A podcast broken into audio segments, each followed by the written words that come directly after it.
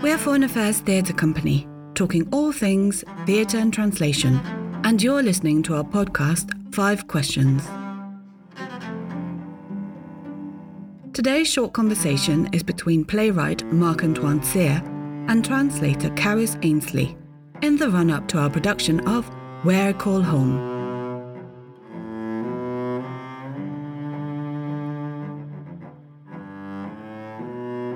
Hi, Marc Antoine. Hi, Charis. How are you doing? I'm fine. And you? Yes, I'm good, thank you. Um, I don't recognize your background. Are you somewhere no, new? Yeah, because I'm in Montreal right now. It's the place okay. I was born. But I'm not uh, living in Montreal currently. No. I live in Paris.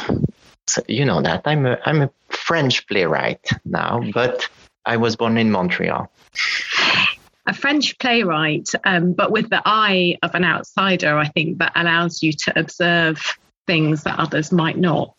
Maybe, maybe we can say that. Yeah. One of the things um, when we were working together on the play, um, we talked a lot actually during um, the translation process, and you were always brilliant at answering my questions um, and steering me on the right course. But I was thinking actually that one of the things that was really important, um, but that we didn't really discuss um, in that process, was the original title of the play. So we eventually um, decided on an English title, Where I Call Home. But the title Gens du Pays, can you tell me about that? Yeah, Gens du Pays, if I translate it literally, it would be people from the country. And it's a Québécois anthem. It's It was written by Gilles Vigneault uh, a few years ago. and it's also the song the, the song that we sing at birthday parties. You just switch Gens du Pays for the name of the person and then you sing. Uh, it's a song about love, about being yourself, embrace your identity. And it's the, the theme of the play is identity, but in France. And uh, while I was writing on that theme, I just wanted to show uh, that it wasn't written by a real French playwright. It was written by someone who came from uh, another world, another place. So that's that's kind of uh, the funny thing about it because in France they do not know that Gens du Pays is from is the, the Québécois anthem. Okay. And you, Caris. So you're a translator. Obviously. and uh, you do not translate you did not translate theater before. It was the first time you translated theater with me. That's quite of an honor. And uh, my my first my first question to you would be, what do you find in theater that you do not find anywhere else? Ooh, I think um, in terms of experience of going to the theatre, um, I just love um, that um, the specialness of the feeling going somewhere, the anticipation as you wait for the lights to go down, and the excitement of a story unfolding, um, and the sense that it's a really special moment that that story is being told just for you and that audience at that time. Um, and it doesn't matter, however, you know how long the run is. Maybe it's it's on for weeks and weeks or months or years, but in that moment, that story, that that version of it is just for you, um, and these people are enacting it just for you. And I think it, it probably sounds a really strange thing to say as somebody who works with words, but it, it it's it bypasses the words. I think it's such um it can be such an emotional experience and such a visceral experience that actually the text um, doesn't really matter. And in a way, the spoken words almost don't matter. What you want is to have that feeling and to connect with the feelings on stage. So, being part of that as a translator um, to me is really exciting because I can um, try to um, I, when I'm when I'm working on it, I feel almost like I'm part of the audience, and um, so I'm feeling it as a member of the audience. But I'm also part of the a part of the the the team that's kind of creating the work of art, if you like. Um, I'm I'm being let in on the other side um, to try and kind of recreate that in English. Great, great feeling. Hmm. I think um, one of the things that I um, really love about your writing is the simplicity of it. Um, and I think, in a way, the texts are deceptively simple. Um, the dialogue isn't heavy. It's not um, not overly complex, and it kind of draws the reader, draws the audience in. But then suddenly you feel yourself actually in the grip of really strong emotions. And I wondered, is that does that come naturally, or how do you create that when you're writing? Um, I think I would like it to be natural. Big, I, I like it to look natural but it comes with a lot of work actually because when i begin to write a play i do have a large amount of notebooks full of works i do write and write and write and write like if i wanted to exhaust language uh, I'll uh, exhaust the, the, theme, say everything about it. And then I do uh, write uh, the inside thought of every character they, they relate all the story in different notebooks. And when I do finish that, I begin another part of the work that is removing, and I call it unwrite the play. Because I feel that when you remove, remove, remove, and just let the quite simple words that you need to make the actor breathe the emotion of it, you do produce something uh, bigger, something stronger. But it's like maybe it's like uh, like a sculptor when he has the big block of rock or, or wood of, or something like that, and he removes, removes, removes, and then in the middle of it there's something simple.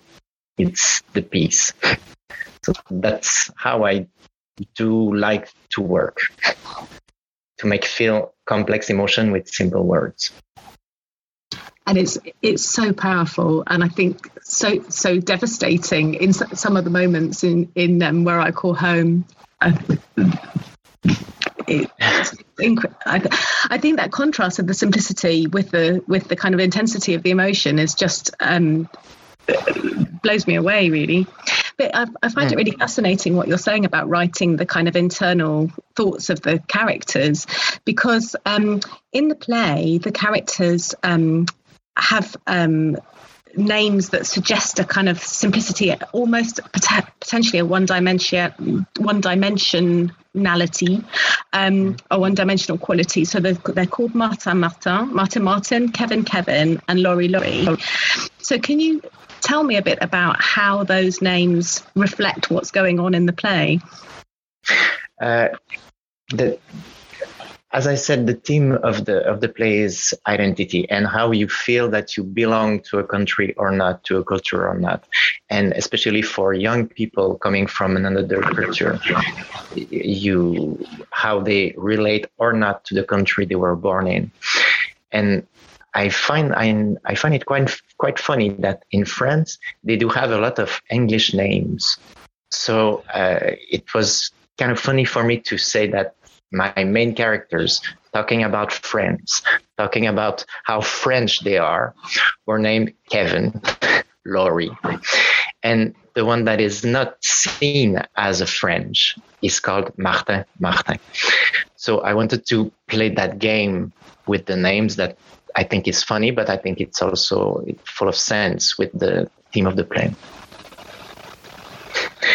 And I know that you you do know French culture a lot because you you lived in France for a bit and you you just relate to it a lot. You do speak French brilliantly. So I wanted to know which part of your brain or self likes French language the most. I think French is really kind of bound up with me as a teenager and as a young person. Um, when I was at school, I um, had a French pen friend, um, and I think it was the first really true friendship I had, and it was very special. Um, and I spent a lot of time with her and her family, and then some, and then other um, French friends and families. Um, so it's kind of bound up with being independent, being away from home, traveling. Um, I suppose kind of finding a freedom to be who I wanted to be without kind of other people's preconceptions coming into it. And I found that very freeing. And I suppose now that I'm working and doing something that I have wanted to do for a really long time, um, translating for the theatre, I'm kind of reconnecting almost with that young person um, that I was when I was growing up and the the dreams that I had then, and it it feels very special. Mm. And do you think that Gens du Pays is a typical French play, or is it something else? Mm-hmm.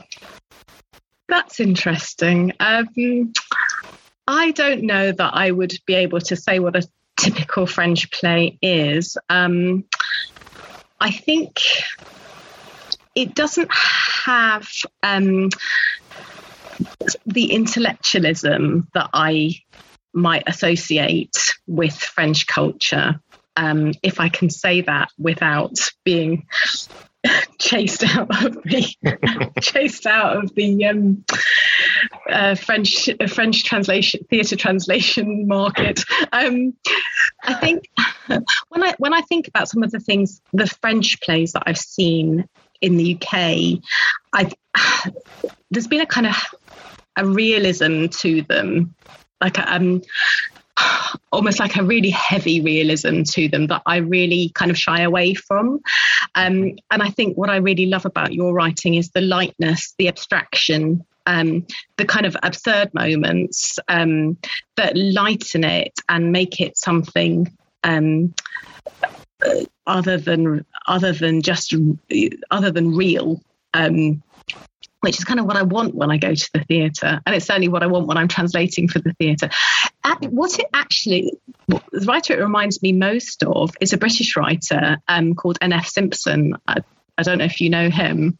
No, I don't know. Um, he he um, writes di- uh, uh, he writes dialogue um, between couples in a domestic situation that is absurd and comic um, that really makes me think of the the uh, conversations between Kevin Kevin and Laurie Laurie, and I must send you some because it's uncannily mm. um, close. Yeah, I'm curious. I've got another one for you. So um, we um, when we were working on the on the translation, um, you write with no punctuation, and I I found that impossible. I, I, found it actually, I really struggled to, to translate without the punctuation. I think because that was my way of finding the rhythm hmm. of the text. But how did, did you mind that? Um, and do you think that not having uh, that, that did you do you think that having punctuation in the English language text has actually changed the text? Um, I don't think it did change it uh, because basically it's something that works maybe better in French to uh, put pull back the, the punctuation. It's a thing that I do, and I'm not the only one to do that in French because I think that French is as a, a different rhythm, a different, uh, and I it's a part of the work that I want to do uh, until the end. Like like I said, to remove everything and to leave the naked word. It's also a part of that work to pull back the, the, the punctuation, just to see how the actor can find his own breathing in it. but when we were working together, we felt that in English it's not the same. The rhythm is different. And if we wanted to uh, put the right sensation to it, we had to put back the punctuation, and I think it works better because you feel better uh, the words with the way the way you pull them. And I don't know if if it has been the most challenging challenging thing for you to to do in the text because it's as you said uh, it's without punctuation maybe it's not the same that uh, other french french plays. But did you find something more challenging in it while we were working together? I think um, the most challenging question about what we do with the play was whether to adapt it or not and to set it in England. Um, and as you know, we worked on two different versions, didn't we? So we'd had the the UK based version and then the French that was closer to the original, and we called them the garlic and the gravy. Yeah. Um, and I was actually working on the garlic and the gravy simultaneously, pretty much until we went into rehearsal. Um, and it was amazing because Foreign Affairs kind of just said to me, do what you need to do and take your time, take the space to work out how, you know, what you want this play to be. Um, and that was such a gift. Um, and I think it was, it, it was really fascinating to kind of try and work out what needed to be changed to set it in England. Um, not least challenging was find because there were a lot of literary references in the French um, in the original French, um, including Proust and Rimbaud, and trying to find equivalents for those in English was kind of a, was a was a really fun puzzle, and it was an intellectual challenge. But I think, in a way, um, the more you start adapting, the more questions arise, and the more the tra- the actual kind of process of translating becomes an intellectual exercise because you're having to consider so many other things, and in a way that detracted not just from the play but from the actual experience of translating it, I suppose. Um, but also i mean i think something that you really helped me with was finding the lightness of the words of the, of the rhythms because i think i i do hear rhythms and i can reproduce rhythm per se um, mm. with um, I, I, find that something that I can do, but it was it was the breaks and the lightness, um, and it was when you pointed that out to me that I suddenly I think it kind of went on to a, it went it kind of all moved up a level. Mm. But you've been doing some um, writing that's not theatre, haven't you? You've just had your first Recently, book published. Yeah. Yeah. yeah.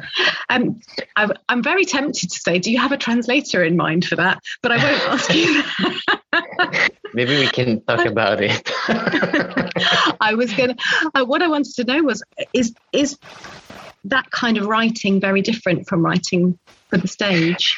Yeah, it's been it's been a different path, a different uh, way of expressing things.